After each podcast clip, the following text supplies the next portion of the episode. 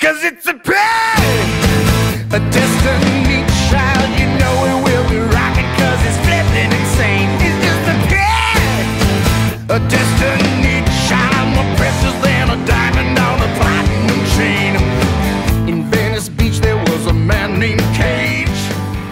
All right, welcome to the Pick, a place where we enjoy the finer things in life. You know, extravagant European vacations, hot jazz, and murder. Uh, I am your host, the semi talented Mr. Westman. I'm joined by.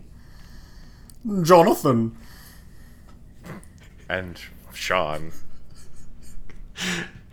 I guess those are our alter egos for uh, for this episode. I don't know.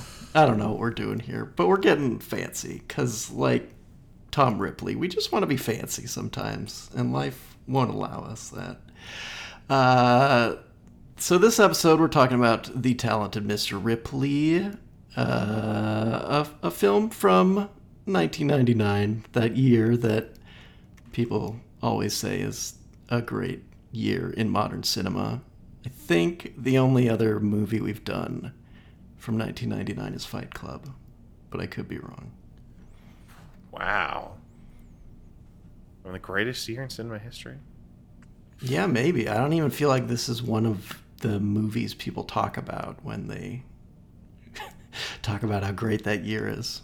But I, I, I was pleasantly surprised by it. But uh, guess that's that's just how good 1999 was. Um, anyways, before we get to the talented Mr. Ripley, we will do our little picks. And my little pick is a uh, TV show I just finished the first season of earlier today. Please tell me it's Ripley's Believe It or Not.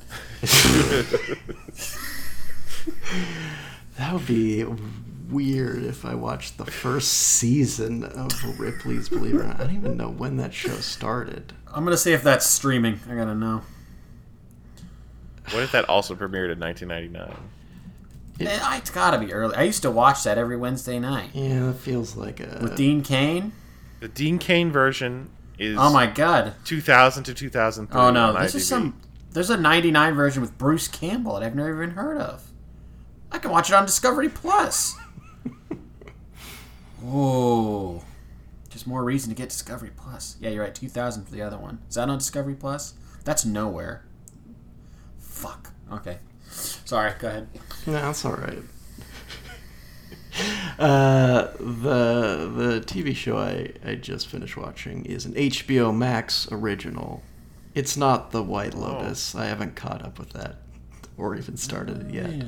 It is Hacks, the show starring Jean Smart as a veteran comedian in Las Vegas.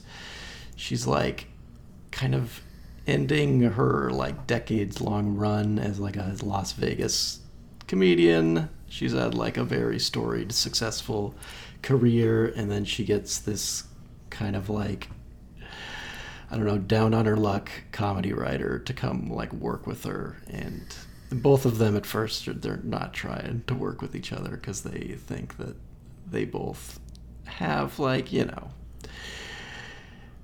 views on what comedy should be that they don't agree with, and also like personality wise, generational wise, they they they got a lot of a lot of differences between each other. Um, I was a little skeptical going into the show because I was like, I don't think we need another TV show about stand up comedy, but I guess the world of Vegas uh, stand ups is one that I that hasn't really been explored. Because because when a stand up gets to that point in their career, it is like they are established.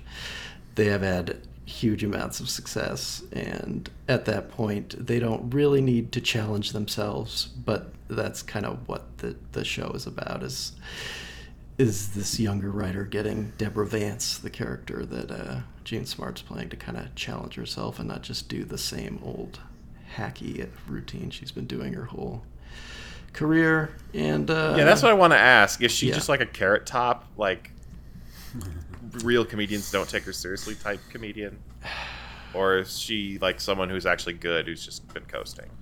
I would say she's someone's good who's been coasting. I mean, I, I kind of assume, sort of like the marvelous Mrs. Maisel, that this is kind of inspired by Joan Rivers. Um, but like kind of I don't know, she feels kind of like pre when that Joan Rivers documentary came out and people started like respecting her more. Um, so I think it is just, just she's just a comedian that's been around for a long time and isn't like she's not cool, but she's also not a complete joke either, like a carrot top. And it looks like the show got uh, picked up for a second season, which I'm, I'm glad to see. I did enjoy spending time with these characters by the end of this first season, and I would be down to spend some more time with them. Yeah, and you got all the support hometown heroes, right? Yeah, like Jean Smart. Jean Smart. From It's Seattle, crazy. I've never UW. heard of this show. what an age we live in. Yeah, there How have I not heard of this Show? there are too many shows. Is it like like pretty recent, or did it come out like at the beginning of the year, or like? Uh, let's see. When did the come out? first episode air? May 13th. So, relatively recent. I guess, I yeah. watch HBO all the time. I don't even know. Yeah, I it's weird. I I guess this only aired on HBO Max though. It didn't actually air on HBO, which I guess is a thing that they're doing now. Yeah, Uh, what are other shows? I guess so. Is is White Lotus an H, HBO Max only show? Is that what it's called? I'm not sure. Like I, I wonder what are, what are some of those HBO Max, HBO Max originals? No, The White Lotus was on HBO proper. Okay. Um, remember Raised by Wolves? I think that's HBO Max original. I think I think Doom Patrol is now HBO. Max. Oh, Max sure. original. Yeah, I'm guessing that and like Titans. Any of the yeah the stuff that was on what was it called? DC Un- Unlimited Universe. I don't even know. Yeah, they got all the DC stuff, and that and hacks. Yep. I think was the flight attendant HBO Max. I think I think it was. I watched the first episode. Of that. I It seemed good, that. but there's just there's too many fucking shows. Yeah. I gotta get to it, you guys, but I'm too busy reading books, which is why my pick is the Once Upon a Time in Hollywood novel. Nice. I'm still reading. Only about 100 pages in, but I really enjoy it. I think. I've heard people criticize this novel being like, this ruins the movie. Quentin just goes off on these long tangents. This whole chapter is about Mannix, But it's like, it's kind of perfect. Like, I rewatched, um, I don't know why this one specifically. I rewatched Death Proof a while ago. And there's like, you know, a couple scenes where they're in like restaurants that just fucking go on forever. I'm like, this pace, this is not like how a movie is paced. but that works perfectly for like a book, like a long form conversation that can just be dropping trivia. Yeah. Like, that's perfect. I do feel that way about some of his movies sometimes, where he has almost like lost sight of how movies are paced, and he is like just writing a, a novel that happens to be filmed. Like, you know, you hear about Quentin's like, I think currently what he said is, I'm going to do one more movie. I don't know when. Before that, I'm going to do two more books and a play.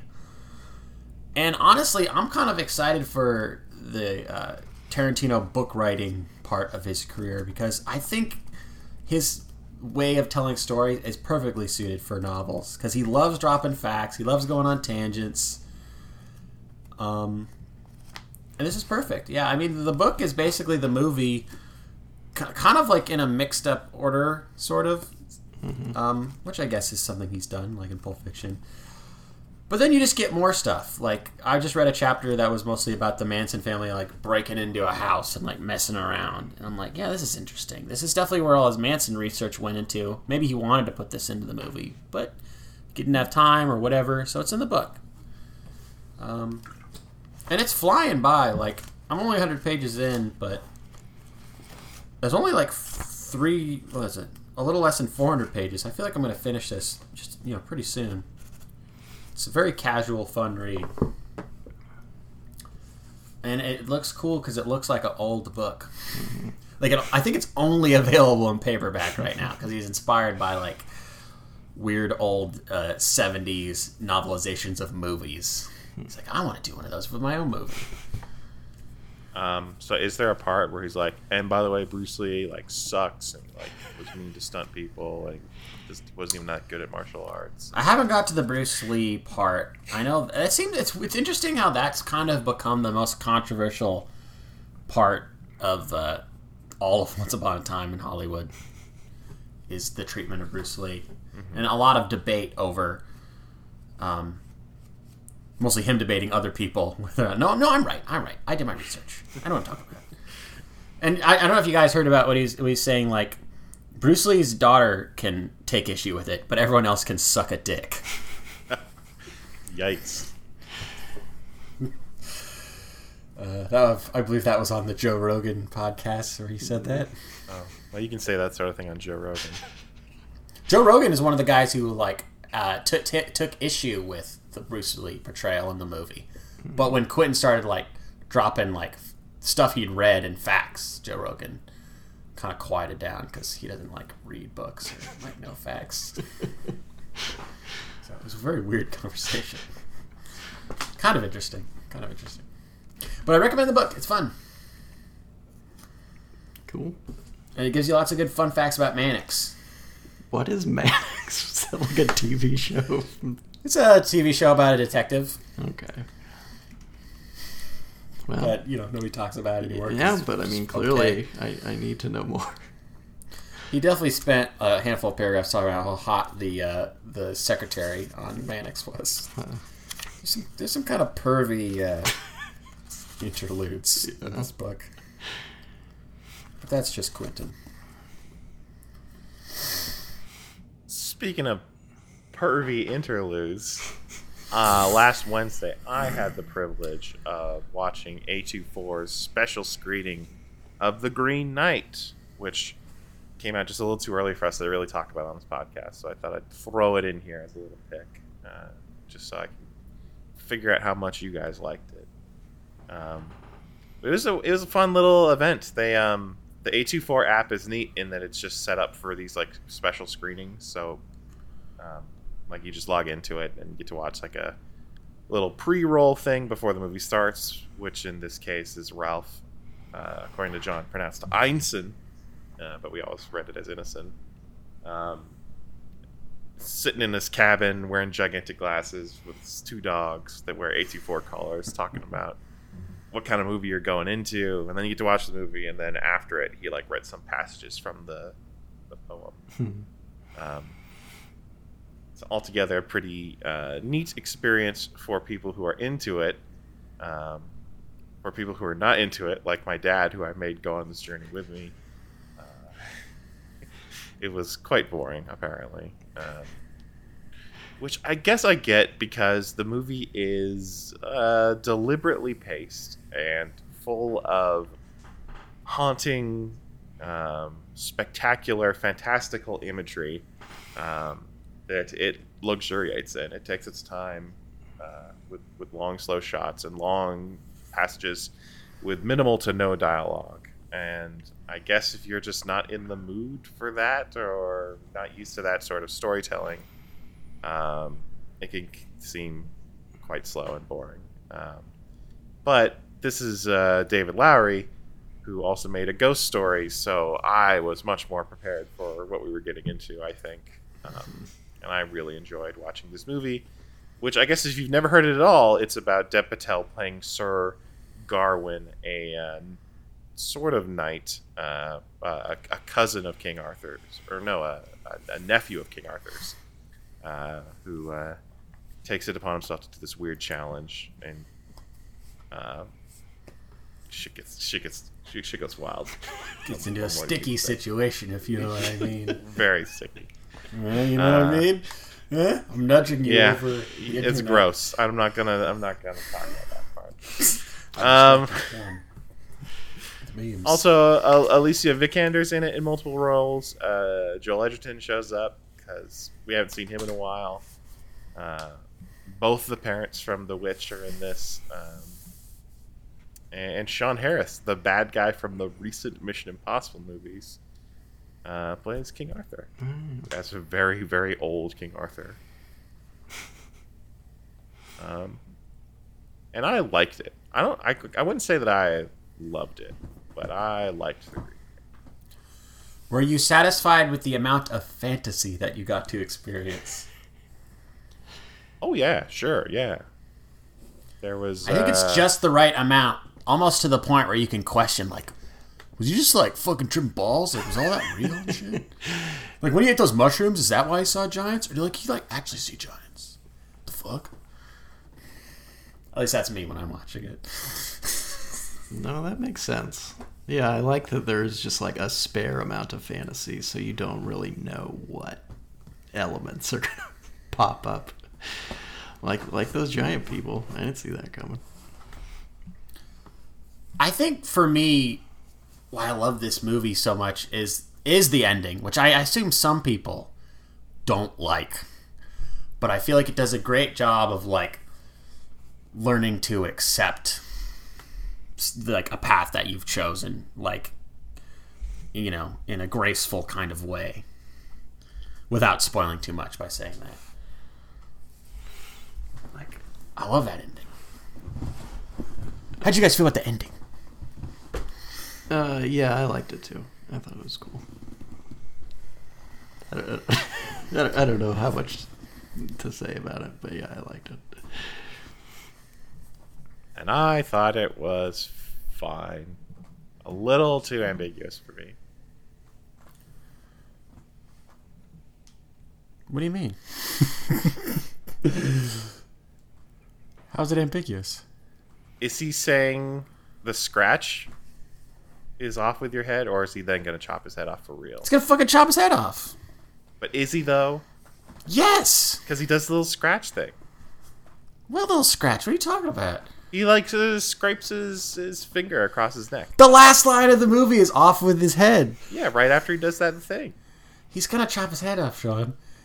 He's accepted that. He he looked at what his life could have been if he like lived with the li- like the lie and the shame, and he's he's chosen the honorable path of like you know a knight should choose. He's gonna fucking chop his head off. Yeah, but in making that choice, did he actually save his life? No. No, I think it's about coming to terms with that. But Coming to terms with the fact that he sucks so bad you gotta die. well, just that's the, that's the choice he made. He's got to be a man about it. It's trying to find like a happy like a happy ending for getting your head chopped off, like being okay with it. Yeah. At least that's why I like it. I mean, I think you can read it in an ambiguous way if you want to, but I think I did come to the same conclusion that John did. But like, I don't know. I think the only reason they don't show his head getting chopped off again is because they showed his head rolling off earlier, and I feel like it would kind of lessen that final scene if he got his, if, it, the movie ended with his head getting chopped off again. I to me I it it's more powerful to not do it. that um, this is a movie where he is constantly offered, uh, you know, uh, moral decisions, and he usually makes the wrong choice. And then for it for it to all add up to he makes the right choice finally, and then he fucking dies. That bums me out. I would. I'm much more interested. Oh yeah, it's in- it's absolutely a bummer. That's what's that's what it's like being a knight, being an honorable man, about accepting your responsibility. The old times sucked. All right, Yeah, honor you had some fun along the way.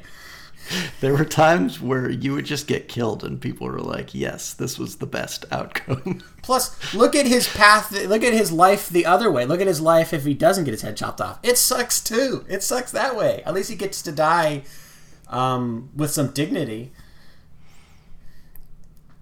Yeah, but uh, I think there's also a third path where like he gets a, a second shot at life, having seen that vision. But it wouldn't be as powerful. I feel like the head chopping off ending is like, oh fuck, how many movies end like that? It's true, That's the ending you remember. but it's also I like there's a lot of Christian themes and you know there's redemption in Christ, right? I mean, a lot of Christians are willing to die for their what they believe in. At least they used to be like that. No, I mean I understand where you come from, and I, I, I get that. I'm just, I don't know. I just felt differently. Anyway, did you guys know that David Lowery voices the Fox? No. Wait, I, see, I was looking that up, and I was like, "Who the fuck does?" I, I for some reason I thought it was also um, King Arthur. For some reason, I don't know. That actor has that kind of like uh, creepy guy voice. Yeah, What's that guy's name? Sean Harris. Sean Harris. He's in a great horror movie called Possum, where he's a disgraced children's performer who's being stalked by a horrible puppet he made. Highly recommend it. Possum, check it out. He's also Macduff in that uh, Macbeth movie that was just a precursor to Assassin's Creed the movie. Yeah. So I'm like, check this shit out. That, that, that's what it was for. Yeah. Oh, Believe it or not. Believe it or not, we're talking about Ripley, uh, the talented Mr. Ripley. Um, I guess before we get into talking about the movie, I'll get give a little bit of background on this character and uh, his creation. Um, so he was, well, he's he's he's made appearances in a bunch of books written by Patricia Highsmith, who I suppose is most famous for uh, having two of her other books adapted into movies. Uh, one of them being Strangers on a Train, the other being Carol. I kind of like that this movie is it, like tonally kind of in between those two movies in a way. Um, and uh, Yeah, it's a it's a gay romance. It also is a murder movie. yeah, it's it's fun. Oh, yeah. Um, so Patricia Highsmith, she initially got her start writing comic books in the 1940s. Uh, n- none of none of the comic books she wrote for were ones I've heard of, but um, it seems like she was pretty pro- prolific uh, writing in that vein. Um, Do you know what genre of comics she wrote? It like mystery comics, romance comics. I don't know. Let's see. Hawkman. I just I would have to go and I'll look look at it. Yeah, it's like she contributed to it. Black Terror, Fighting Yank Comics, uh, Oh, there you go. uh, USA Comics. Fighting Yank comics? Yeah. like Civil War comics? What it was like pretty recent back then. I mean, this was during World War II. Um, yeah, looks like this is like super patriotic superheroes. so like so like war comics. Uh, yeah, because it started in 1941, and I think that yeah, that's around when she started uh, writing comic books. This is fun.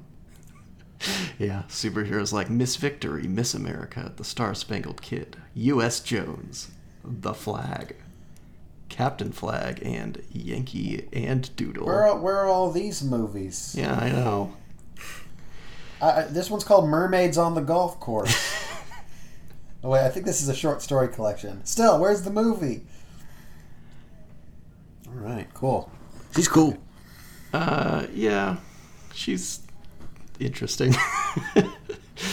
um, so yeah, her first published novel was Strangers on a Train. That was released in 1950, and so I guess it would have been made into that Hitchcock movie like a year or two later. Yeah, that was 1951. I think Hitchcock like scooped up the rights because she was like an unknown at the time, and so it was like super cheap to get the rights to that movie. And then I think I'm not sure if it was her next novel, but it was shortly after that that she did write The Price of Salt, which uh,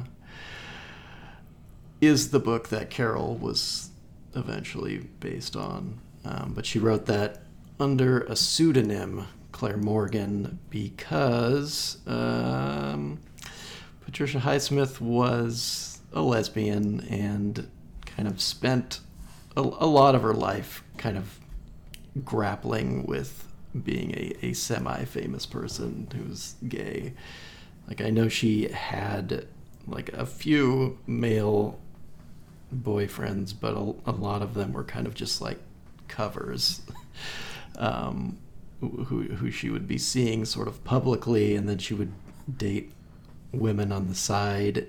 I, I don't, I don't feel the need to to um, delve too much into her personal life, but I I feel like there are some parallels between her and Tom Ripley, which kind of makes sense that she just loved that character. like it, was her favorite character to write. Like she lived in Europe um, for much of her life. Um, Wait, where was she originally from? I missed that. uh, she was from New York.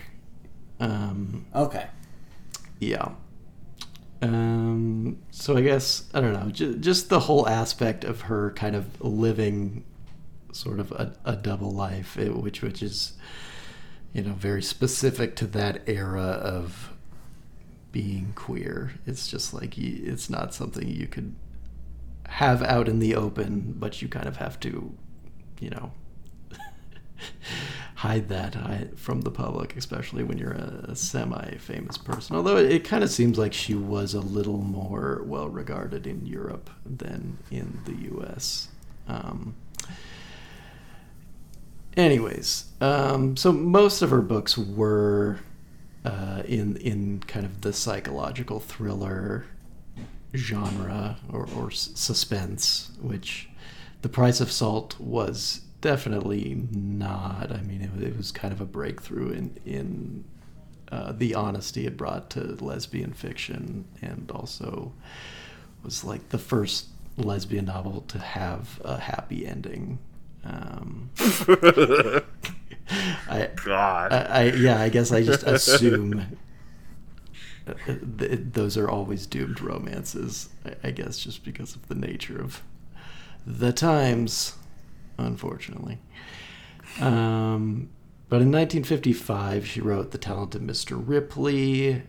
Uh, she conceived the character as this sort of suave, agreeable, likable, but also utterly immoral guy who is just a, a total con man, a serial killer, and will manipulate people as much as he needs to, and and yet kind of has this demeanor of just like a, a, a regular guy that that everybody like is kind of charmed by.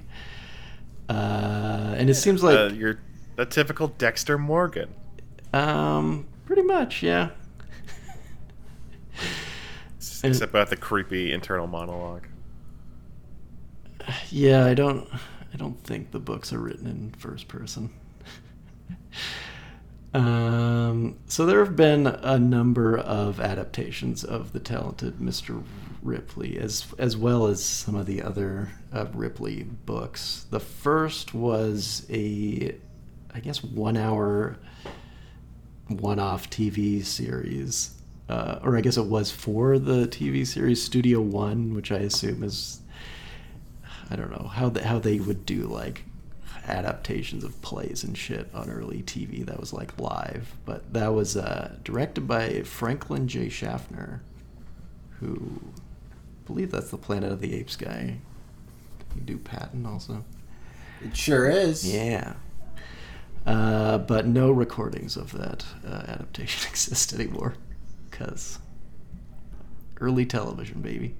Um, another kind of famous adaptation of The Talented Mr. Ripley is Purple Noon, which is a French film. It was kind of Alain Delon's like breakout role. It's in the Criterion collection, so maybe I'll review it next year for Criterion Month. Um, I think that one's notable because it it has kind of like a, a more morally pure ending in that he doesn't get away with it at the end. I'm, I'm not sure how he's sort of trapped or, or brought to justice, but uh, That lines up with all the other Alain Delon movies I've seen. yeah. So not not to jump ahead, but is this is uh, the Talented Mr. Ripley uh, the '90s one more faithful, or is Purple Noon more faithful to the novel? I'm not sure. you know? I, I couldn't. That's not something I was able to really uncover in my research. I mean, obviously, yeah, I, yeah. the the they changed the ending in that one. It also feels a little hard to buy. Uh, Alain Delon is like this guy who could just blend in and impersonate anyone because he's just like so so handsome. but I guess Matt Damon is to an extent too.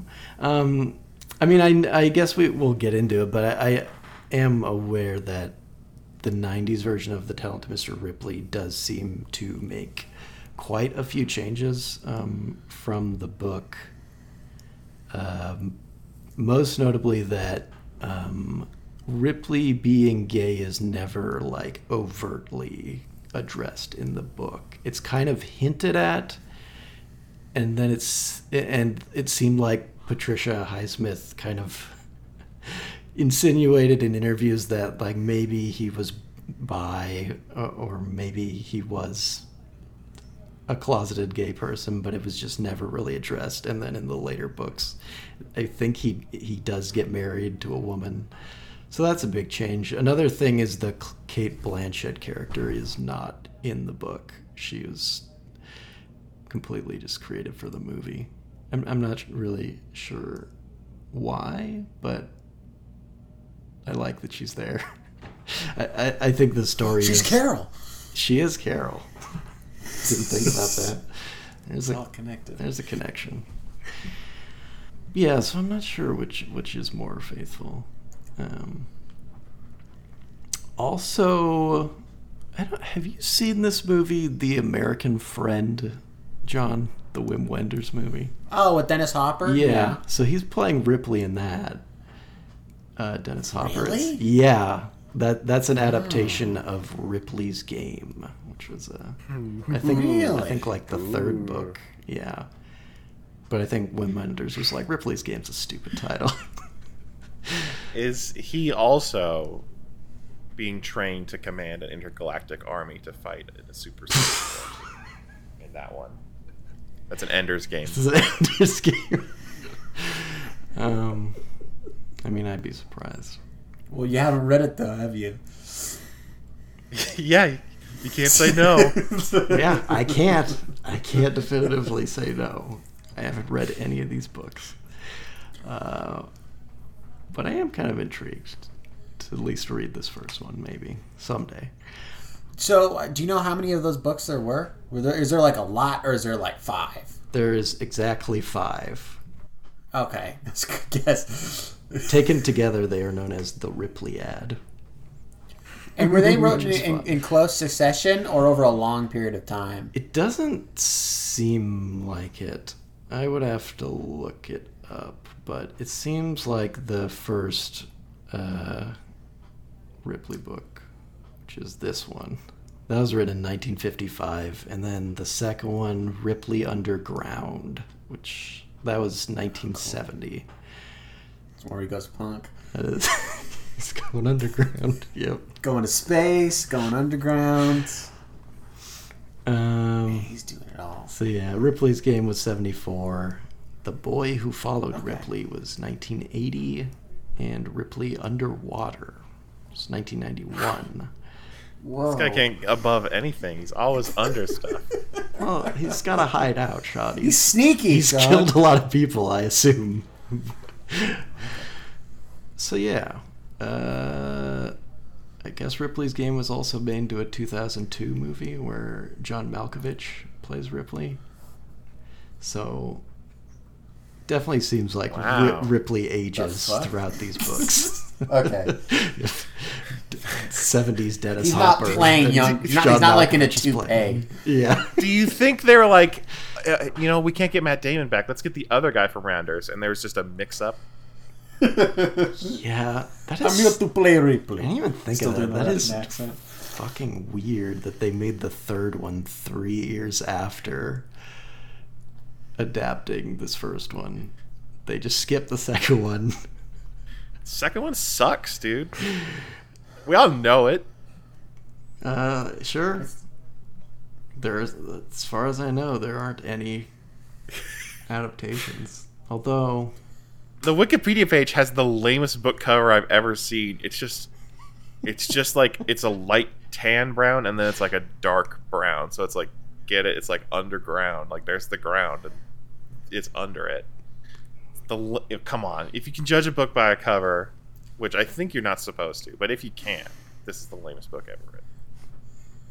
Yeah, I think you're right. Which one are we talking about? Which book? This is Ripley, Ripley Underground, Underground. the second one. Okay, Which- I'm looking at Ripley's game. Ripley Underground book cover. Oh God, is this this orange and kind of like beige one? Yeah. Yep. So we got dirt all over it. Yeah, because he's Oh, because underground. he's because he's underground. yeah. Should Now have had him like Ripley's tunneling game- underground. Yeah, now that would have been fun.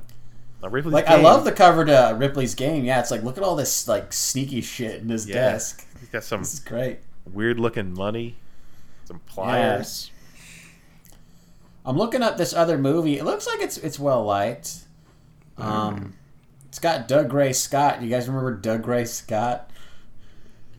The guy who who who was all was cast as Wolverine in the original X Men, but then had to do, turn it down because it conflicted with his schedule doing Mission Impossible Two. Huh. It's just insane. All right. Wasn't That's he all that also prevented going him. to be James Bond before they cast Daniel Craig?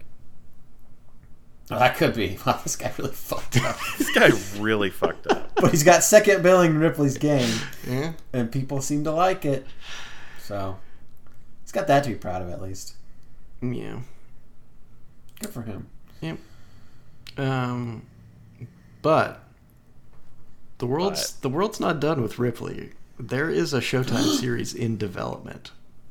Oh, It's just called Makes sense because they made Dexter. yeah. It's just called Ripley. Uh, Yeah, just like Dexter. Oh my! I called yeah, this one. yeah. It's supposed to be created by Steve Zaillian.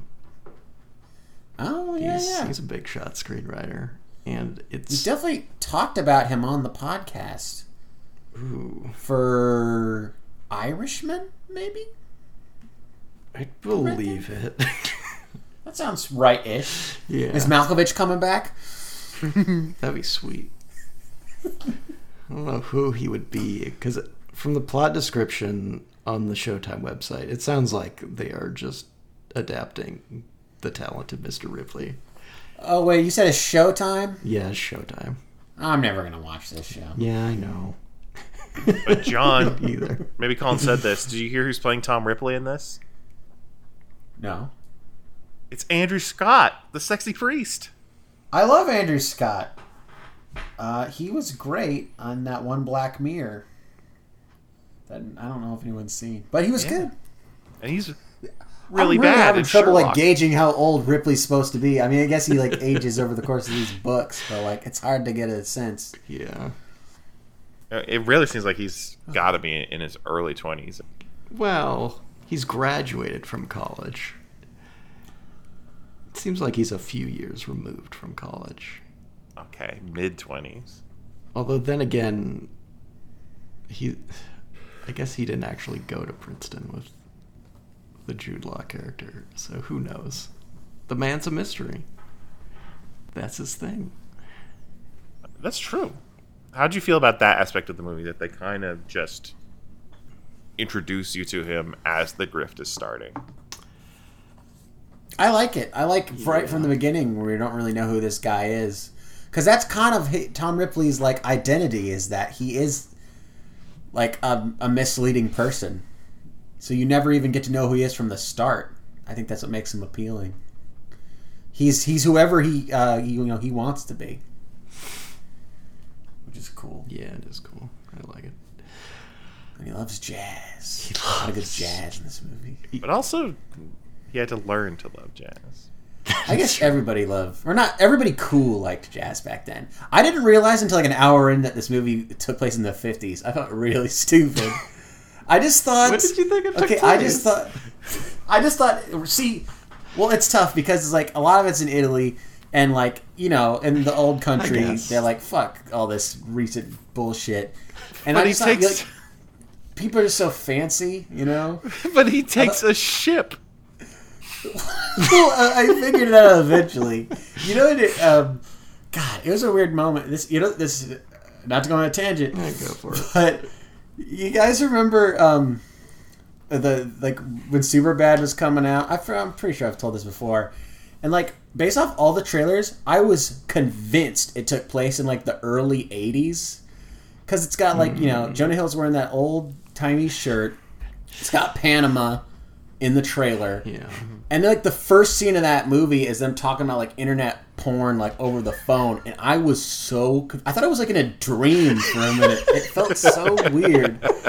I, I've never sat down in a movie and been that surprised by anything because I was like, "What? This is in the past. What the fuck? How did I know this?" It just it blew my mind that I had no idea that it was in modern day until I was watching it in the theater. So, I mean, based off of that experience, it's not surprising, I guess, that I watched this and I was like, "Whoa, this, what's going on? What's, are they just too fancy to use like cell phones? So did you think it was taking place in 1999? Yeah, for like a half hour. Okay. Half hour. Wow. All right. But he took a ship. So different fancy, Sean. I'm fascinated. Is there anything more romantic now. than taking a ship to Italy? It's- Well, what was um Jude Law's dad's job again? Was he in He's like- shipping or something? Yeah, he's like in shipping. So maybe I thought like, oh, so he's in shipping, so he got a good deal on a ship. he's like, I'm in shipping. You can take one of my personal ships to go get my dumbass son back. I think that's how my brain was kind of. Al- working. mean, also, the the thousand dollar thing. sense. Did that not bother you? He- it He's did seem a little low. I was like, "That's it." Well, I I figured like Tom Ripley like has nothing. Like he's he's a con artist, so like he's like he'll take anything.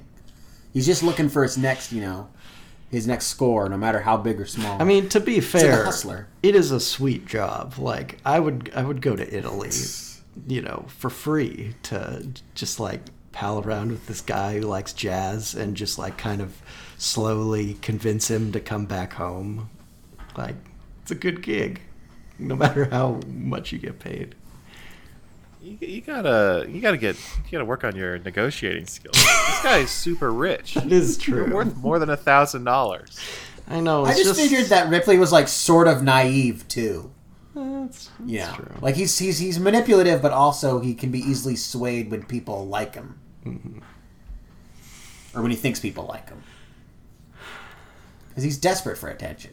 and acceptance. and that's and that's a part of the movie that I think my um, familiarity with the genre kind of worked against it, um, because I mean, there's there's a there's a part pretty early on where uh, Tom tells Dickie like everything that's going on. He's like, "Your dad hired me. I didn't actually go to Princeton." Like he, he lays it all out there, and having watched en- like enough like con movies and heist movies, um, I know that like oh well, well that's just that's just part of the bluff. You know, if you if you you, you can earn the mark's trust by revealing some truths, and then you keep the real truths hidden.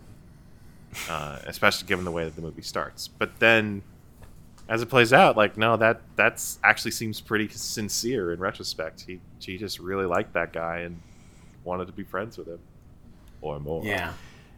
Yeah, I mean, I don't, I don't know if I see him as like a, a master manipulator. It seems like because this is sort of his origin story, it's something that he kind of just fell into and f- found that he had a knack for uh, stealing identities, I guess, because he definitely didn't go into it with the intent of of, of taking over Dickie's life, basically.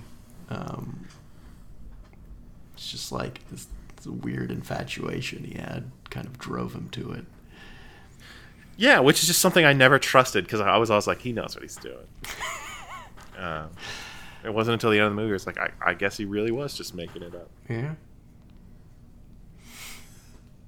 I like that. I feel like it made the movie unpredictable, or maybe I'm just not very clever in following the beats of this movie. Because I don't know about you guys. I don't know how much you knew going into this movie, but I will say I had no idea where it was going, and I did not expect it to be like he was going to murder uh, Jude Law. Did you guys No. feel like pretty early on that that was going to happen? No idea. I assumed Jude Law was going to be know what I in this movie for quite a bit of it. I guess because I just watched the trailer before I chose this as a pick, and Jude Law's just like in the whole trailer, and the trailer only shows the first half of the movie, basically. Uh, I, I think I thought this movie was going to be about Jude Law doing sneaky criminal like stuff and Matt Damon just kind of getting roped along for the ride. And be like, oh shit, we're getting in deeper and deeper, and I'm in this too. Not, he's going to be like an agent of chaos. I was convinced it was the love triangle movie. Um, I was watching this last night and I was very tired, so I stopped um, when they go on the trip to uh, Venice, maybe. Um, You know, after they met Philip Seymour Hoffman, and, and Yes. there's the creepy scene where Matt Damon's uh, watching Jude Law and Gwyneth Paltrow have sex, and Philip Seymour Hoffman's like, "You getting a good peek?" Um, Yeah.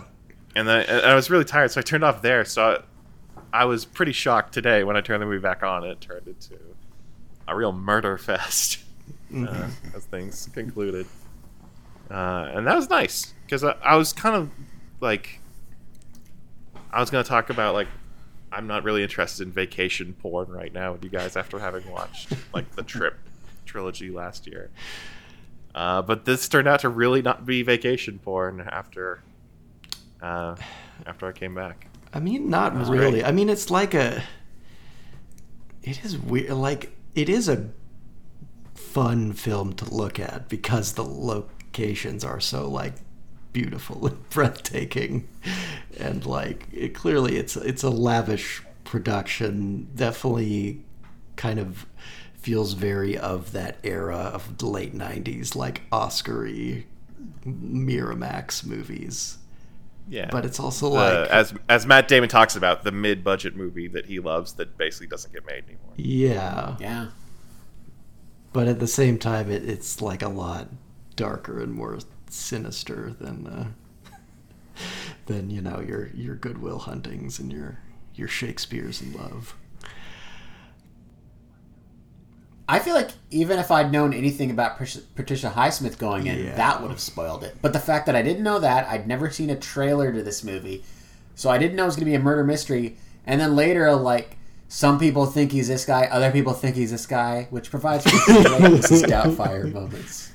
You know, like in that scene in Miss Doubtfire where he's at the dinner. yeah like there's a scene kind of midway in the movie where he's at the opera after he's uh he's killed dickie and he runs into uh does he run into cate blanchett i think he does No, he's he's there with Kate. Blanchett. Oh, he's there with He Kate runs Blanchett. into Right. Yeah. Gwyneth Paltrow. that's Yes. That- that's also when he meets um, Peter.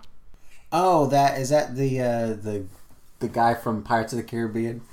Yep. Yes, that's all I know him from as that asshole from Pirates of the Caribbean. He is part of the elite crew of people who have terrible Wikipedia pictures. okay, I, got, I gotta find. What's his name? What's the Jack name? Davenport. Go ahead and look him up. Davenport. Got a Okay. picture of him God. uh, mid sentence, very unflattering. And then if you scroll down, there's like a blurry, out of focus picture of him walking. Okay, just just just to take a minute. What's your guys' uh, all-time favorite bad Wikipedia uh, photo of a celebrity? Well, it's gone now though, so you can't see it. I feel like we might have the same one, Sean. What is it? Craig Robinson. Yeah, hundred percent. Craig Robinson is him walking in profile so much motion blur. But yeah, this Jack Davenport thing is is terrible. It's just bad because, like, we just watched him in this movie, and he's so young and dashing, and he looks so Yeah, old in this picture. and then the other one, he's just like, you know, he just looks like he hasn't cut his hair in a while, and it's, you know, he's he's mid like walking away, and someone just snapped a photo of him. And the people in the background aren't even looking at him, which makes it seem like they're just like not that impressed that Jack Davenport's here. Now that I've looked at this more, he kind of looks like John Worster in this picture for some reason. He's got the John Worster hair, I guess. Yeah. Yeah, he does. I remember Steve Perry from Journey used to have a really bad one. It was like he's just like walking in a crowd talking on a cell phone. It looks like it was taken by a stalker. It's fantastic. It's pretty funny. Maybe someone's trying to pull a, a Ripley on him. Believe it or not. I believe it. I I'd believe it.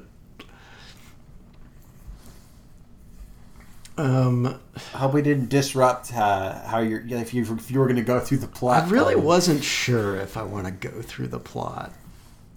We've kind of covered some of the plot sim- points. We did kind of cover it in our own way. Yeah, like you know, we covered. He's just this guy in New York. He gets hired by this rich uh, ship magnate who gets him a sweet It's deal. possibly the 1950s. Speaking of, Yeah. so um, so the dad is played by James Rebhorn, Yes. and Matt Damon has to do an impression of James Oh, Reborn yes. that has to be so uncanny. Everyone's like, "Oh my god, it's like it's in the movie." How well do you think he did that impression? And is he the only person in the world that does a James Rebhorn? Yeah, impression? I'm gonna say yes. it's not impressive, but like, how do you even do a James Rebhorn impression? so like, he does the best he can under the circumstances. I think it's Yeah, solid. I give it to him. Yeah, I think solid. That's B plus. Pretty good. Yeah, it's Yeah. it's Plus. passable. I wasn't like, He ha, does- nice James Rebhorn, you, you fuck. Nice. Got him.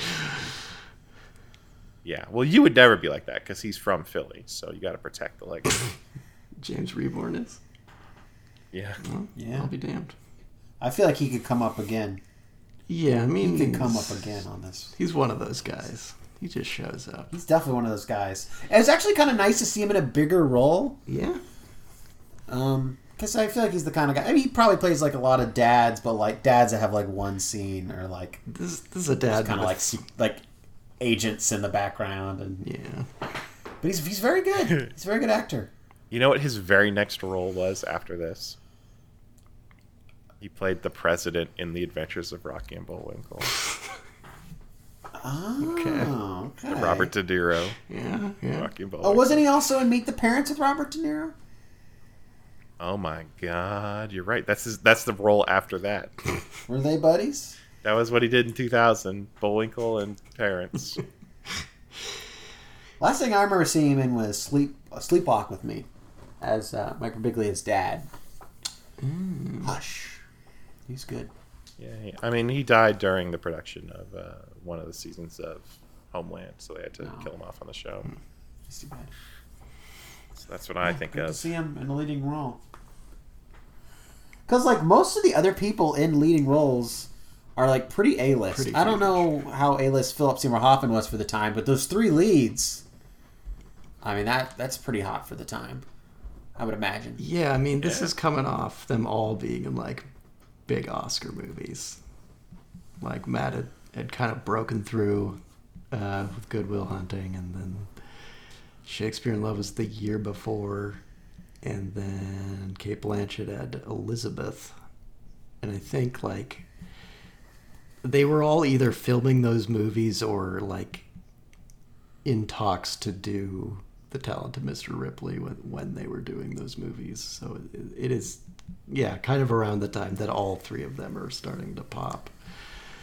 Um, Jude Law had done eXistenZ. oh future yeah, pick. I mean Jude Law was a little more, I don't know, Not not quite as big, but He had some notable. I mean, he was in Gattaca, oh, that, that's right. which is pretty good. I mean, he was definitely like um, he was like a s- superstar, but he was he was on the rise for sure. He was definitely something like he was hot new thing. Yeah, I think he, didn't he get Oscar nominated for this movie? he too? did, Yeah.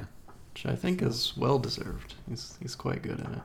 Very charismatic. I was actually kind of surprised this movie didn't get didn't get more Oscar nominations. I know that was like the most apparently the most stacked year in the history of film, I guess. Yeah, But um, it didn't get as much as you would think.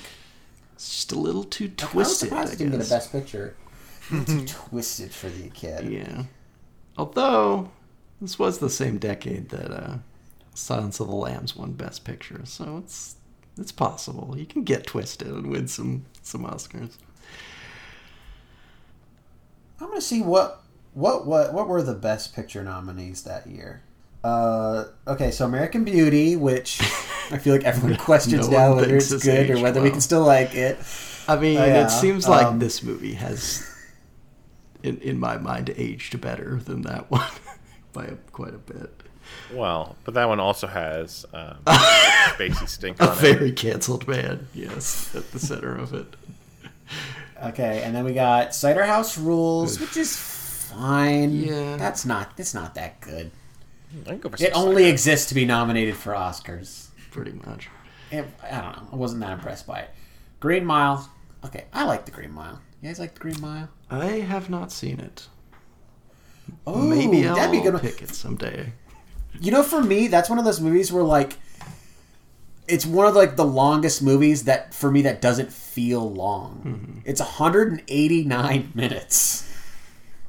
But I feel like I've seen it multiple times. And times. 45 minutes of that are Tom Hanks trying to pee and not to. because he's got uh, uh, like kidney stones or some sort of problem down there. Uh, that part is pretty uncomfortable. Good movie, great movie. Um, the Insider. I've I seen it. haven't. I haven't seen. Good movie. I like it. Maybe doesn't need to be three hours long, but it's good. Oh, is that also? Yeah, it's a long one. Yeah. Maybe this movie just wasn't long enough. no, it's like it's kind of long. It's like two hours and twenty And minutes. then uh, Sixth Sense, which is cool. Yeah, Yeah, Yeah. from Like the beach that. guy. I think Talented Mr. Ripley is definitely better than Cider House Rules. Get that shit out of here. yeah. I believe it. That, that won Michael Caine his um, second uh, Oscar, right? Or you won him a Oscar. I'm, I, I don't remember how many times he won I won think before. that was the second. In a category where I wish every other person had won instead of him. Who else was? Because you got a really interesting field in the supporting actor category that year. Haley Joel Osment for Six Sense, great, love it. Jude Law, great, love it for for this. Michael Clarke Duncan Green Mile, great, love it. And Tom Cruise for Magnolia, mm. all awesome ah. performances. And you give it to Michael Caine because he's old, and he's already got one. yeah, it's weird to do the career achievement Oscar for someone who already has an Oscar. You know what's so tough? I can't even pick who I would pick instead. I would pick everyone above him, but I don't know who I would settle on. It's. I I think I think I would go Michael Clarke Duncan. I think it's very weird to think that there's another movie in 1999 that also had Philip Baker Hall and Philip Seymour Hoffman. Was that Magnolia? Yeah. Magnolia has both those guys in it. That's wild. I mean, eXistenZ also came out in '99, Yeah. but no Oscar left for that. I don't even know how to say it. I mean, it seems like you're saying it right. great year. Yeah, he's, he's gonna eXistenZ. lean into it's that. A cap, it's a, little ca- capital X, capital Z. Okay, so I, I don't even know how you do that. Um, but yeah, Jude Law, so good in this movie. Um, super asshole, but also super charming at the same time. Yeah. You want to be It's around like the him? young Pope. Just like the young Pope. One could only assume. Matt Damon also very good at peak cute, but also kind of nerdy Which I gotta go on one of my tangents, you guys. Okay, because I was thinking about something Yeah. when I saw Matt Damon in those big glasses. Yeah. Do you guys remember that Ben Affleck Mango sketch? Yeah. Where you go? First of all, you guys remember Mango? of, from of course. I was thinking about Mango yesterday for some reason. Um, because in that sketch, because if you got for anyone who's forgotten what Mango was, uh, Mango was a very flamboyant character, and all these dashing men would always be super drawn to Mango. It was they couldn't quite explain it, and they try to have Mango, but Mango says you can't have the Mango. and Ben Affleck fell for Mango. Uh, but Mango didn't like Ben Affleck, so Ben Affleck pretended to be Matt Damon, and he put on like a wig, and he put on big glasses, and like would do this like this weird like little face, trying to look like Matt Damon. And this is like the only movie where I can think of Matt Damon having that look. I definitely thought about I it. I feel like like when he kind of purses his lips out a little bit. yes, I guess that's what like Ben he's doing Affleck's the the Mister the Tom Ripley look. Yeah. And then I was also thinking about like, man, like is Mango still good? Do people remember Mango? So I wanted, I was wondering if um, if Gen Z knew about Mango. So I talked to a friend of the podcast, Autumn, because she has uh, Gen Z sisters, and I said, Autumn, do you think your sisters know who Mango is? And then Autumn says, Who's Mango? Yeah, I don't know if millennials know who Mango is. So I guess Mango is so forgotten that even though Mango was on SNL around the time that we were like, you know, 10, 11 or whatever, Yeah. people have totally forgotten about Mango.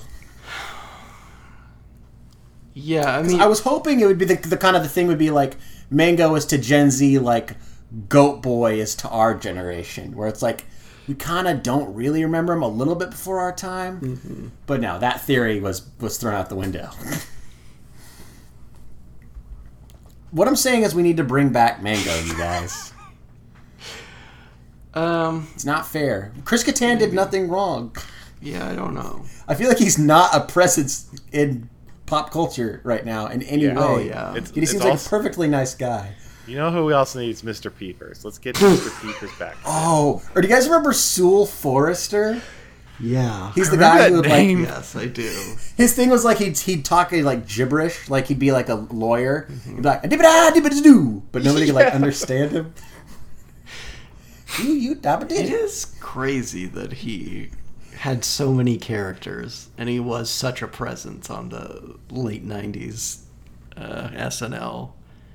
But then he just he just couldn't make the transition to post SNL career. I guess it's the the Dana Carvey syndrome. I bet even if you ask people who are the Night at the Roxbury guys, they'd probably say uh, Will Ferrell, Jim Carrey, and some other guy. I don't know, like Jimmy Fallon, maybe? Yeah. Jimmy, like Jimmy Fallon, right? Is that sound right? Mm-hmm. I'm just saying we need to bring back Chris Kattan. we need to start a fan club. We'll call ourselves the, the Settlers of Catan. Because we're just settling. We're just settling. Okay. We just want a little more recognition. Yeah, I thought you were gonna go like where the Catan stands or something. I mean, that makes a lot more sense than whatever I came up with. Yeah. Settlers of Catan. Uh, I don't know. It's Also, I'm going to find out when that Ben Affleck SNL sketch was. Ben Affleck SNL. Um, 2000, February 2000. Yep. Checks out. all right. He was doing the Ripley. Believe it or not. Yeah. Okay, so I think at this point we're not going to be able to get through the plot. That's all we've got to is him getting on that boat. Um, He got on a boat, John. It can't be 1999. yeah. All right, so he gets on the Is boat. the dude's a shipping dude. He's a- it's fancy. It makes sense. Like I buy John's explanation, even though I had no doubt in my mind that this was either the 40s or 50s. Well, I guess it would have had to have been the 50s, just because of the type of jazz Jude Law's into. He's into like bebop. I, I, thi- I think I thought also, stuff.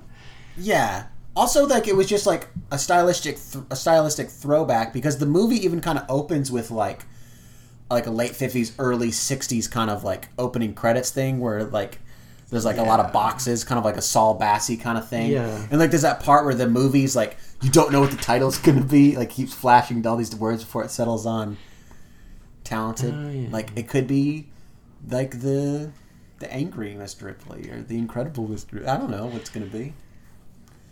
This movie's full of surprises. That's true. It definitely felt like it definitely felt like a remake of an older movie, or like this would be like you could use this same script and make it in the past. I guess probably you wouldn't have as much of the the, the gay stuff if you'd made it in like the early '60s, but it, it really felt like a throwback in a way that I liked. Yeah, the score it has like a lot of whatever that mallet instrument is. It's like the vibraphone or something. That's just like pure. Oh yeah, so, you know the Saul Bass type of fifties, the Mad Men fifties, where people are just being cool. Um, I don't know. I'm not familiar with this composer, but was, he's good. Gabriel Yared. you know, I will He say. a handful of collabs with Anthony Minghella. talking about the music, I did notice like after um Ripley does like his research on all the the jazz records that uh that Dickie likes. It seems like people are only listening to different Miles Davis albums in the background like when they go into that record shop. And I also noticed there's a scene where uh Tom goes to um, Gwyneth Paltrow's character's apartment, Meredith, uh, and there's a Miles Davis LP sitting on a shelf, and it's an '80s Miles Davis album. Whoa. There's a little goof you for think? you. The, I wonder if that's goofs guy now? yeah. I, I'm take it over your turf, Sean. I don't know if that's on IMDb. I'm sure it is. Yeah, uh, most of the goofs are dedicated to anachronisms, um, including the one that I did pick out, which is so specific. I can't believe someone bothered to notice this. So it says when Tom opens Dickie's fake suicide letter, the year is typed out as I nine five nine, so 1959, but with an I for the one, uh, with an uppercase I because manual typewriters did not have a numeric 1. But this is still incorrect because the correct character to use in place of a 1 is a lowercase l. So they went far enough to figure out that they shouldn't have a 1, Jesus Christ. but then they fucked up how to replace it. Well, you know, there there are some typewriter enthusiasts out there. They know their shit. It's probably Tom Hanks. Uh, yeah, I bet he saw this movie at some point. So yeah, Ripley and uh, Dickie. Oh, fuck it. I don't. I don't even. I can't get back on the plot. The, the the train's too far off the track at this point. Um. Anyways, the, they bond over their jazz uh, fandom, and I did like that Matt Damon and uh, Jude Law like learned how to play piano and saxophone for this movie. That's cool. Oh really? Yeah. Oh, that's cool. Yeah, what an unnecessary thing to do given how little there is actually of them Yeah, there's just basically like one scene of it. Well, maybe two. There's a couple scenes at the jazz club. But yeah, Ripley kind of weasels his way into Dickie's life and then gets kind of jealous when this this Freddy character comes into the picture, who's Philip Seymour Hoffman, who we kind of assume that Dickie and him have some sort of romantic relationship, um, kind of on the fringes. Uh, Interesting tidbit for you, Colin. yes. Philip Seymour Hoffman also plays a character named Freddy in the movie Red Dragon. I'd buy it. Freddy Lounds. He, he looks like a Freddy. He um he has a cool death. In this movie? Mm, in this movie, he's got an okay death. Yeah. In Red I Dragon's mean, got a pretty. I good was death. just kind of wanting to get to the first death in this movie, just because it is very memorable. Because it's like, not as memorable as Philip Seymour Hoffman's death in Red Dragon, though. I'll just very memorable. Sean knows what I'm talking about. I haven't seen it. I've seen Manhunter. They set him on who's doing fire and put him in a wheelchair and shoot it down the streets. Okay, so It's I. How early has that happened in Manhunter? Is that pretty early or is that later? In my memory, Manhunter opens with "ooh" like a guy. That that opens with that scene. Maybe it does. I don't think so. That'd be pretty badass. Is Red Dragon better than Manhunter? No, it can't be. Right? It's Brett Ratner. It can't be. yeah. I would be so interested in seeing the Red Dragon. Just put that on the back burner, if you know what I mean. I do. Sorry, Colin. It's okay. I just. The scene Colin's talking about is really sad. I don't like it. You don't like it? I mean, it is like, yeah, I, I didn't want him to do a murder. I know, It- but it is kind of hard to watch because it's not like immediate. Like it's always fucking scary in a movie Oh, when someone's like, God. "Oh wait, I'm being killed." yeah, that's the thing. Is he? You know, they're they're kind of quarreling, and then uh, Matt Damon grabs uh, an oar because they're on a a raft, and he just like slashes Jude Law in the face with it. Uh, but he doesn't die. He just like fights him, and then they're just like struggling, and it's just like he's a big bloody mess. But then Matt Damon just kind of like smashes him with the oar until he finally dies. And then there's this shot of him just like at sea, sort of like laying side by side with uh, with Dickie's body, just a bunch of blood, kind of waiting in the uh, the raft. It's it's it's something, especially for people like us that went into this movie not expecting Jude Law to die so early on in the movie. Um, and, it, and it also like remains memorable because the other well, how many murders are there in this movie? However many there are, I- you don't see a lot of on-screen violence. I only remember the two. Yeah, I mean, there's those two big ones, Both but I'm not. head related. Yeah, Both a little bash and the noggin.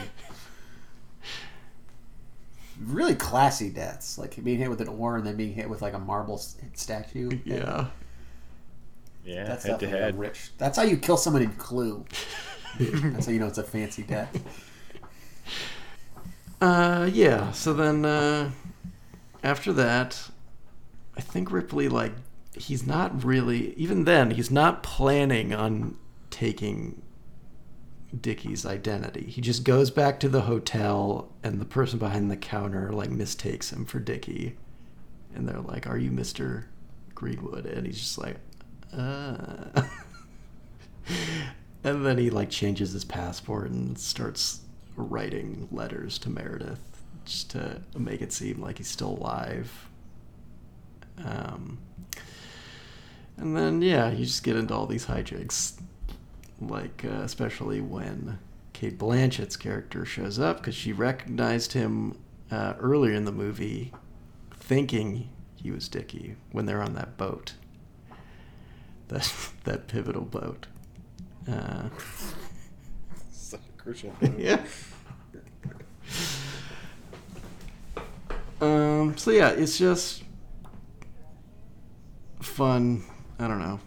Trying to see him get away with it. I think you can kind of believe that he could pull this off for as long as he does during the you know the period that the movie takes place. People weren't being photographed all the time. What what did you guys think of Matt Damon in this movie? That was a sexy beast. Nerdy but handsome. Yeah. He's good, We're though. very superficial about We only judge actors on their looks. That is all that matters. Uh, yeah, I, I liked him. in I think. Were you rooting for him? did you want him to get away with a it? great question because it does seem like the appeal of this character in the books is that he's so charming that you want him to get away with murder, literally. And I don't know if I found that to be what what this interpretation of the character was. I feel like he was a little kind of detached and mysterious and not necessarily suave and charming. So I, I, I guess I wasn't entirely rooting for him. I mean, it's weird because I figured he would get away with it because I knew it was based off of a book that had a, bunch of other installments uh, in the same series. But I guess I did want him to get away with it, ultimately. I think the casting of Matt Damon is is a big part of what makes me want him to get away with it. Like if Jude Law was playing that part, I'd be like, this fucking asshole. But there's something about Matt Damon that's like, I don't know, inherently sweet and boyish that you're kind of like, oh man, poor guy, he's just a little, a little over his head. You know, he's like, you're, you're rooting for him, especially in like scenes like um, when Philip Seymour Hoffman like confronts him and he gets like caught in a lie. I'm like, this is an uncomfortable situation. I'm definitely not on Philip Seymour Hoffman's side. Yeah, That's but true. also I'm not on Ripley's side because he has switched to. I'll lie a little bit, but then it's murdering time. Oh, this would be a good double feature with The Informant. Another movie about a liar played by Matt Damon, but a way more incompetent one. That's interesting. How many times has Matt Damon played a liar? You could say Well, he's Good Will definitely a Hunting liar in is kind Interstellar. of a liar. Uh, definitely a liar in that. Uh, Ocean's Eleven. Yeah, I definitely liar. thought of uh, The Departed because Leo DiCaprio was actually the first actor offered this role. Oh, yeah. Movie all about liars. They're they're definitely Should we not trust Matt Damon? I guess not. I definitely was thinking a lot about what Matt Damon's type as an actor is. And he definitely is like he he is kind of an everyman. Like he's not I mean he's he's definitely got movie star good looks, but he's not quite like a Brad Pitt or a, or a Leo even. Uh, Yeah, he's so relatable when he plays the world's greatest super spy or a man who buys a zoo. yeah, I see him as a liar who always needs to get rescued. Martian needs to get rescued. Saving Private Ryan needs to get rescued. I feel like there's a funny rescued. thing online about like how much money has been spent in movies rescuing Matt Damon. Well, the Martian's really going to tip that scale. That's not. I feel like there's another one. I got those two. There must be Saving another Private one. Ryan. Oh god. Well, yeah, yeah Saving. Private Ryan and The Martian. There has to be a third where it's like we got to rescue. I mean, he he was a liar that wanted to be rescued in Interstellar, but no one yeah. wanted to rescue him. No, no, Anne Hathaway wanted to rescue him. Oh, you're right. That's kind of the perfect role for him. That one. Yeah. That's the real Matt Damon. Okay. Yeah, I mean that all checks out. I, I he it's like he has I don't know, that that kind of relatable quality, but like the movies that use him well kind of play against that cuz they make him more like sinister and untrustworthy. Also, Colin, do you realize this is the second time you picked a movie that has Matt Damon, Gwyneth Paltrow, and Jude Law? Yeah, cuz of Contagion. they they got the Ripley gang back together for that one. They got the Ripley gang, back at it again. This time with a, a different person dying a lot sooner than you'd think. That's that's true. If they ever do another movie together, you're gonna have to pick it. I guess so. So many, so many friends in this movie that just like making movies together. I feel like Matt David and Cate, Cate Blanchett have been in a number of movies together as well. But It seems like it. It seems like it. Isn't it very exciting to think that Cate Blanchett was like maybe filming Lord of the Rings while this was coming out? Oh, pretty close to it. Yeah, something like that. That's fascinating. Wow, that's cool. You guys freaked out about that movie being 20 years old, Fellowship. of. That is that is kind of freaky. Mr. Ripley. Mr. Ripley. He's so talented. He's pretty talented. Uh, I don't, I don't know that I have much more to say about this movie. Um, yeah, I, I I will say I I didn't think he was going to get away with it because I didn't know that was a series of books or anything. okay. I thought he was going to get fucking caught and maybe killed by being hit in the head. Yeah. Yeah. That's how everyone else died. Head hits. Now that I know it was by the person who also wrote um, Strangers on a Train, I'm disappointed it didn't end with them getting chased onto a carousel and turning it on into super speed. Ooh, or if Gwyneth Paltrow drops a piano on him, it's like so Jazz killed him. Yeah, that's what you get for playing the piano. If you played the saxophone, it maybe wouldn't have killed you. Yeah. Death by It's kind of jazz. poetic in a way. Death by Jazz. Um, Have we talked about on this podcast how disappointing that line is when you actually see Bee Movie? uh, movie? Oh, wait, which line? Where he's just like, like you like jazz?" jazz? Oh yeah, I feel like I talked over it when we watched it too. Because he's just like, what do I say to a human? You like jazz? Like it's it's just like part of him, like thinking about how to flirt with a human, which is weird, but very different from the way it's been built up by culture. It it like was the line. joke of the trailer. Yeah, It was the joke going into the movie. Everyone was expecting it. Total letdown. Yeah. Disappointing movie. I give Bee Movie an F. F movie. Wow. I'd see that. See what F movie? F It movie. sounds I'm sold. pornographic, but It does. all right. Sign me like up. it. Gaspar Noé's F movie. Sure. So yeah, I I could not find any talk that ever happened of doing a sequel to this movie, despite there being the potential there. It seemed like it did relatively a well. I mean, kind of. I don't know- I don't know how connected that John Malkovich thing is, if you want to think of it as a sequel. It is surprising. It seems like, I mean, it's an easy vehicle for Matt da- to do another Matt Damon. He was hot back then, in the Matt Damon picture. Yeah, I guess I, it it, I don't know. Maybe just all of the actors in it thought that they were above doing sequel movies, even though they all ended up being in Marvel movies. What did Matt Damon do next? That's a good question. what that we haven't talked about yet. Like, what was what did he do right after early two thousands? He Looking it up. That would Oh, Titan AE probably.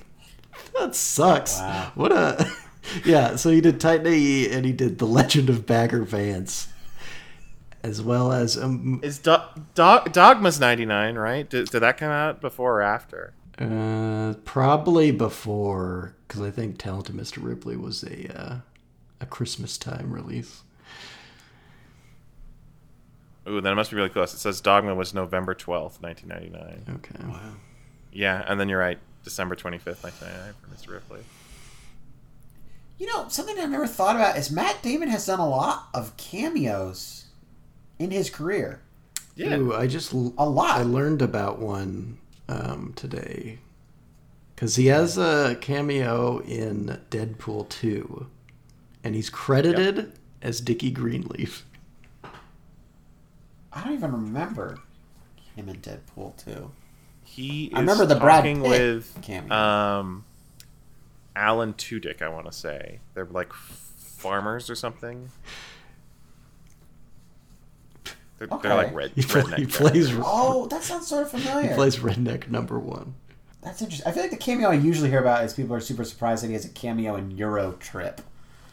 I mean, I'm But I'm he's surprised. got a lot of cameos. Yeah. Going all the way back to um, 2000 when he apparently had a cameo in Finding Forrester. It's weird. Just just doing Gus Van Sant a solid there. You know, he had that Marvel cameo. Is it? Doesn't he have a cameo in Ocean's Eight or something? Yeah, he? I think he does. Oh, it says cameo scenes deleted. Oh, okay. So he showed up, but they're like, "Eh, we're good." that's that's disappointing. You, they uh, cut the cameo. He's got a cameo in Unsane, The Majestic, of course, classic film. Cameo in Jersey Girl, Confessions of a Dangerous Okay, Mind. He's all over the place. He's he's perfect for popping up. I feel I don't know if it's a cameo in Interstellar, but it's definitely like you weren't expecting him. Yeah, that's- you didn't know you was in this movie. So he just kind of shows up, um, and then lies and needs to be rescued. Not the best qualities, Yeah, but we love him. I guess. Okay, do we? I gotta ask you guys: Do we like uh, Matt Damon more than Ben Affleck? I think I'm, I'm saying right now. right now, in the Right in now. the midst of Bennifer 2.0. Yeah, Oh God. it's, it's tough now, right? Yeah. It's it's hard because I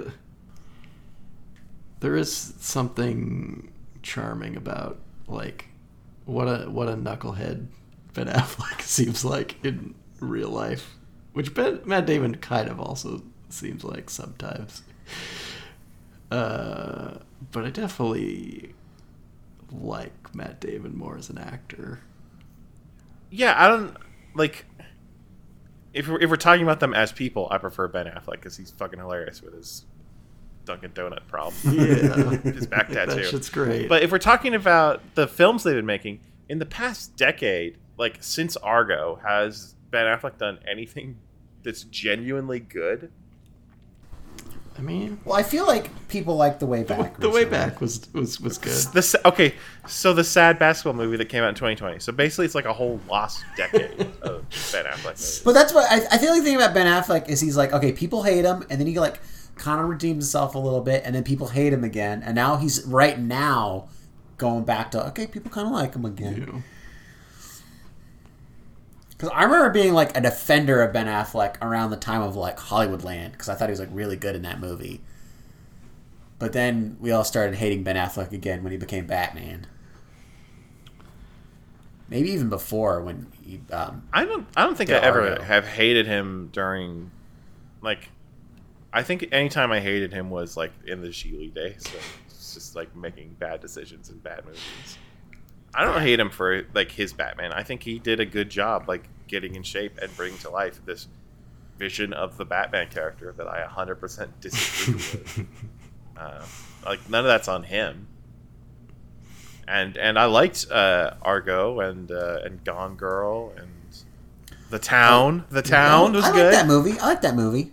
You know what? I also consider part of the Ben Affleck redemption arc, though, is there's that period of time where apparently Ben Affleck and Kevin Smith weren't friends, and now they're friends again.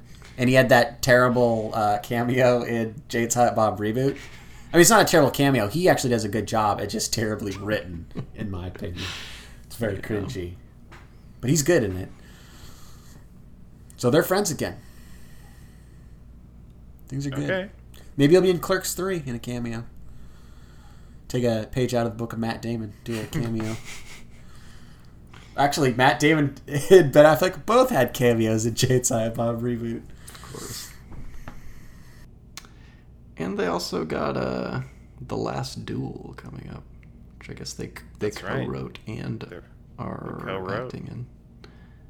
They're back. Uh, didn't didn't really Scott already duel do a duel movie? Yeah, he did the Duelists. Yeah, The Duelist. Oh, but this That was a long time ago. That's like This is the last years one. Ago. It's Do kind of you weird, know- right? Wait, so how much do you guys know about the last duel? Because I think it's pretty Not interesting. much. I saw the trailer. I trailer. haven't seen that. That's what I know. So, saw the trailer at Old. um, you know, it, it's it's about the duel, but it's also about toxic masculinity and um, how hard it is to be a woman back in like 14th century France. Um, and uh, the the thing about uh, it being the first movie that Matt Damon and Ben Affleck wrote together in a while is even more complicated because they only wrote their parts of the movie and they let Nicole Holofcener write uh, all the the rest of the film because they wanted it to be like a thing where like it's about perspective. So like they were writing the the men's perspectives, and she's writing the women's perspective. Oh, that's like on Halloween how John Carpenter wrote the crazy Doctor Loomis stuff, but Debra Hill wrote all the the women uh, the women's dialogue. Yeah, I like that. Yeah, that's that's interesting. I like Nicole Holofcener. we all liked Can You Ever? Yeah, Can You Ever Forgive Me? And, Enough uh, said. Oh yeah, yeah, yeah, yeah, yeah. He's done good stuff. That was a good movie. Remember that movie? Yeah. I like that one. But on the other hand, Ridley Scott is like 90 years. That's like what the. I just I don't know. I saw that and I was like, really, Scott don't got it. I just I mean we'll see, but The Martian was like a, it was. It's weird that that movie worked as well as it did because I feel like otherwise, what's what's the best like more recent Ridley Scott movie aside from that? Mm, how far how far are you willing to go back for recent? I, I, I say you can go back all the way to 2000. Okay. well, then Gladiator. Okay, then it's Gladiator. Unless I don't know, never saw Kingdom of Heaven. I, I can't remember where, where people settled on that movie. I agree with the consensus that the director's cut is a lot better. Okay, I, uh, but it's also a thing where it's so long. Maybe it's like a Stockholm syndrome thing, where like I've just lived in the world of Kingdom of Heaven for such a long time that I had to like it. Otherwise, it feels like too much of a waste of time. did, did he do Black Hawk Down? Yeah. Yeah, he did. I God, totally forgotten it. I don't think I've ever seen it. It's got everybody. It's got every. It's one of those things. It's like a Band of Brothers type situation where it just has everybody. Pretty much. I gotta add that to the list. I feel like we're coming out with like a lot of movies that it's it's surprising that some of us haven't seen. You know, we have these gaps. and sometimes you need to you need to fill them, like we did with this movie, which surprisingly none of us had seen. None of us even know what happened in Yeah. it. Um. Wow, Tom Hardy. Sorry, I'm looking up the cast of Black Hawk Down. There's It's so many everybody. people in this movie. It's got a lot of people in it. Yeah. It's even. Why do I know this name? Hold on. Ron Eldard. Why do I know that name? I feel like we mentioned on this podcast. Um, was that the guy who was the original voice in Phone Booth? It sounds. It seems like it could be. It is! Jesus Christ. I only know that from our podcast. Where we're doing uh, we're doing our phone booth episode, and there's this guy who was originally the voice of the caller named Ron Eldard, and we're like, "Who the fuck is Ron Eldard?" Apparently, he's also in Black Hawk Down. Yeah. I have no idea who he is. Jesus Christ! Now I know who this guy is because he he had a good run on ER. Wow, that's that guy. Our podcast is the only thing keeping the legacy of Ron Eldard alive. He plays a firefighter who dates Julianna Margulies, and then he goes crazy because his partner dies in a fire. And he's like, I hate people. I hate homeless people and criminals and everybody who isn't cool and white. then he has to leave the show. Good arc. I don't even know what he looks like. He's in a lot of stuff I've seen. He's got a goofy mustache sometimes on ER. All right, learned a lot. Yeah, tonight. I think. so that's, that's that's about as many tangents as I think we need. Um, John, are you gonna do uh, your rogues gallery for this? Of course. Th- okay, I call this segment John's Rose Gallery.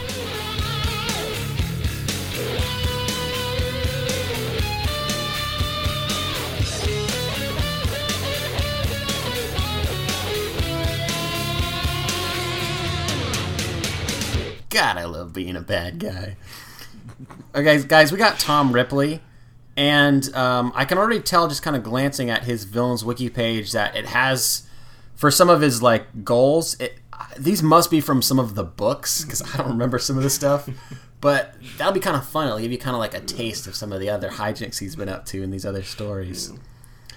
Okay, so full name Thomas Ripley, alias Tom Ripley, Dickie Greenleaf, and Derwatt. I I can't remember if that's a name he used in Talented Mr. Ripley. Mm-hmm. Not, not that I remember, but I don't know. Origin, it just says Ripliad. Occupation, con artist, and co-owner of Buckmaster Gallery. Again, like what, is that is that in this movie? I don't know. I, I don't think I mean, so. I mean, no, it's not. It's one of the not in other this. I assume it, it's. It could even be something that's in the book that isn't in the movie. Because I feel like the book. Uh, oh, that's true. The book goes into a little more detail about what he was doing in New York before he went off to Italy. Right. Yeah. I, I can already tell this is like a smart villains wiki Yeah. page. Like someone smart wrote this. They read a book. a book. Because it's based on a book, so they've read books. Powers slash skills: high intelligence, strategy, charisma, manipulation, impersonation, and forgery. Hell yeah. Hobby: playing harpsichord. What? Specifically harpsichord, not piano. Not piano, harpsichord. harpsichord, like the old medieval thing, You know, King Arthur shit, and uh, studying languages. Yeah, that's it. That's it. I'm surprised that's all they have for hobbies. Not like going to the guess- opera, going on a boat. They do show him sort of learning Italian at one part. He just likes language. Doesn't even say jazz. Just languages and harpsichord. what else do you need? All right. Here's the interesting part of this villain's wiki. Goals: steal Dickie Greenleaf's identity and usurp his inheritance. Right. Yeah. And then kill Murchison and keep the Buckminster Gallery's forgeries a secret. that sounds enticing. Uh, another one. Make Jonathan Trevanny believe he is dying and turn him into an assassin. That sounds pretty good. Help Trevanny escape the mafia. I kind of feel like we're missing out now. Yeah. Save Frank Pierson from kidnappers. Oh, and all these ones that I've listed all succeeded. Nice. Yes. He always gets away. Oh, except this one time, help Pierson get on with his life. Failed. Well, And then finally, prevent the Pritchards from revealing his crimes. Succeeded. S- still one of the most successful villains on Villains Wiki. I think the only other villain we've ever done that was more successful was the caller from Phone Booth. yeah. Uh, okay, crimes murder, identity theft, forgery, theft, and fraud. All right. And guys, what type of villain is Tom Ripley? This is always a tricky part. It's it's it's three words, but the uh, the Three last two words I thought were one word. You could put a hyphen in it, I think. So, Amazing Spider-Man.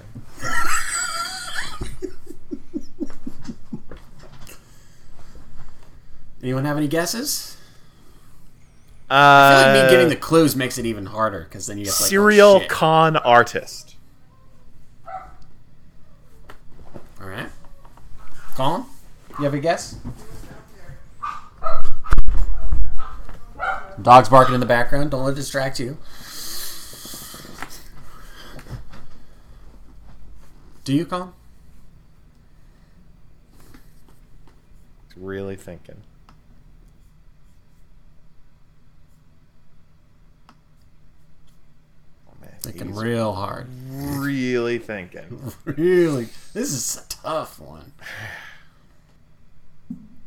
Can also say no. I don't have a guess.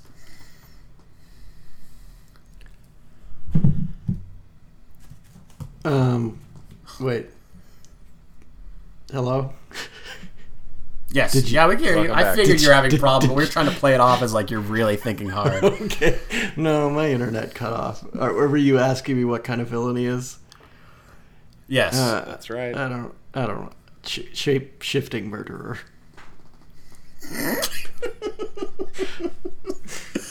Uh, Sean was incredibly close, so close that I feel like I should. He gets a point. Uh, he's a strategic con artist, Ah. And Sean did get con artist. So well done. And an S Now- word. Yeah, you were pretty damn close. Good job. It's good. Whenever you can get I'll take it. either of the words, pretty good. Yeah. I call it a win. Yeah. All right, I guess it's um it's my pick, right? It's your pick next time. Okay. Um Okay. That makes it sound like it's not my pick. It makes it sound like it's my pick on the next episode. It's my pick right now for the next episode. Uh, okay. Okay. You're in charge, John. You're the boss, the head man, the top dog, the big From cheese, now until the head honcho. end of the next episode, it is your pick. The floor is yours. Feels good. Yeah. Feels pretty good. Um, I don't think it's much of a surprise because I've been talking about what I was gonna pick for a while. I'm gonna pick the original Candyman movie because there's the new Candyman coming out. Um, you know, and I've, I've been working my way through the uh, the Candyman movies, so I, I plan on talking about those briefly. And I, I'll probably read the short story as well and give you guys a little bit of background on that. I don't know when uh, it's it's probably going to come out after that new um, the new movie comes out next weekend or, or whenever you're hearing this. I don't know. So I don't know if I'll have seen the new one by then or what. I don't know if it matters, but uh, I feel like people are talking about Candyman, so I'm going to keep the legend alive. It's on Peacock if you guys have Peacock, or, or you can just rent it. Just throwing that out there. I, I don't, but I've been thinking about checking out Peacock. There you go. So- Good, good, good. You know, free trial. Yeah. Watch, Ca- watch, watch Watch- Candyman. Sure. Rutherford Falls. I don't know what that is.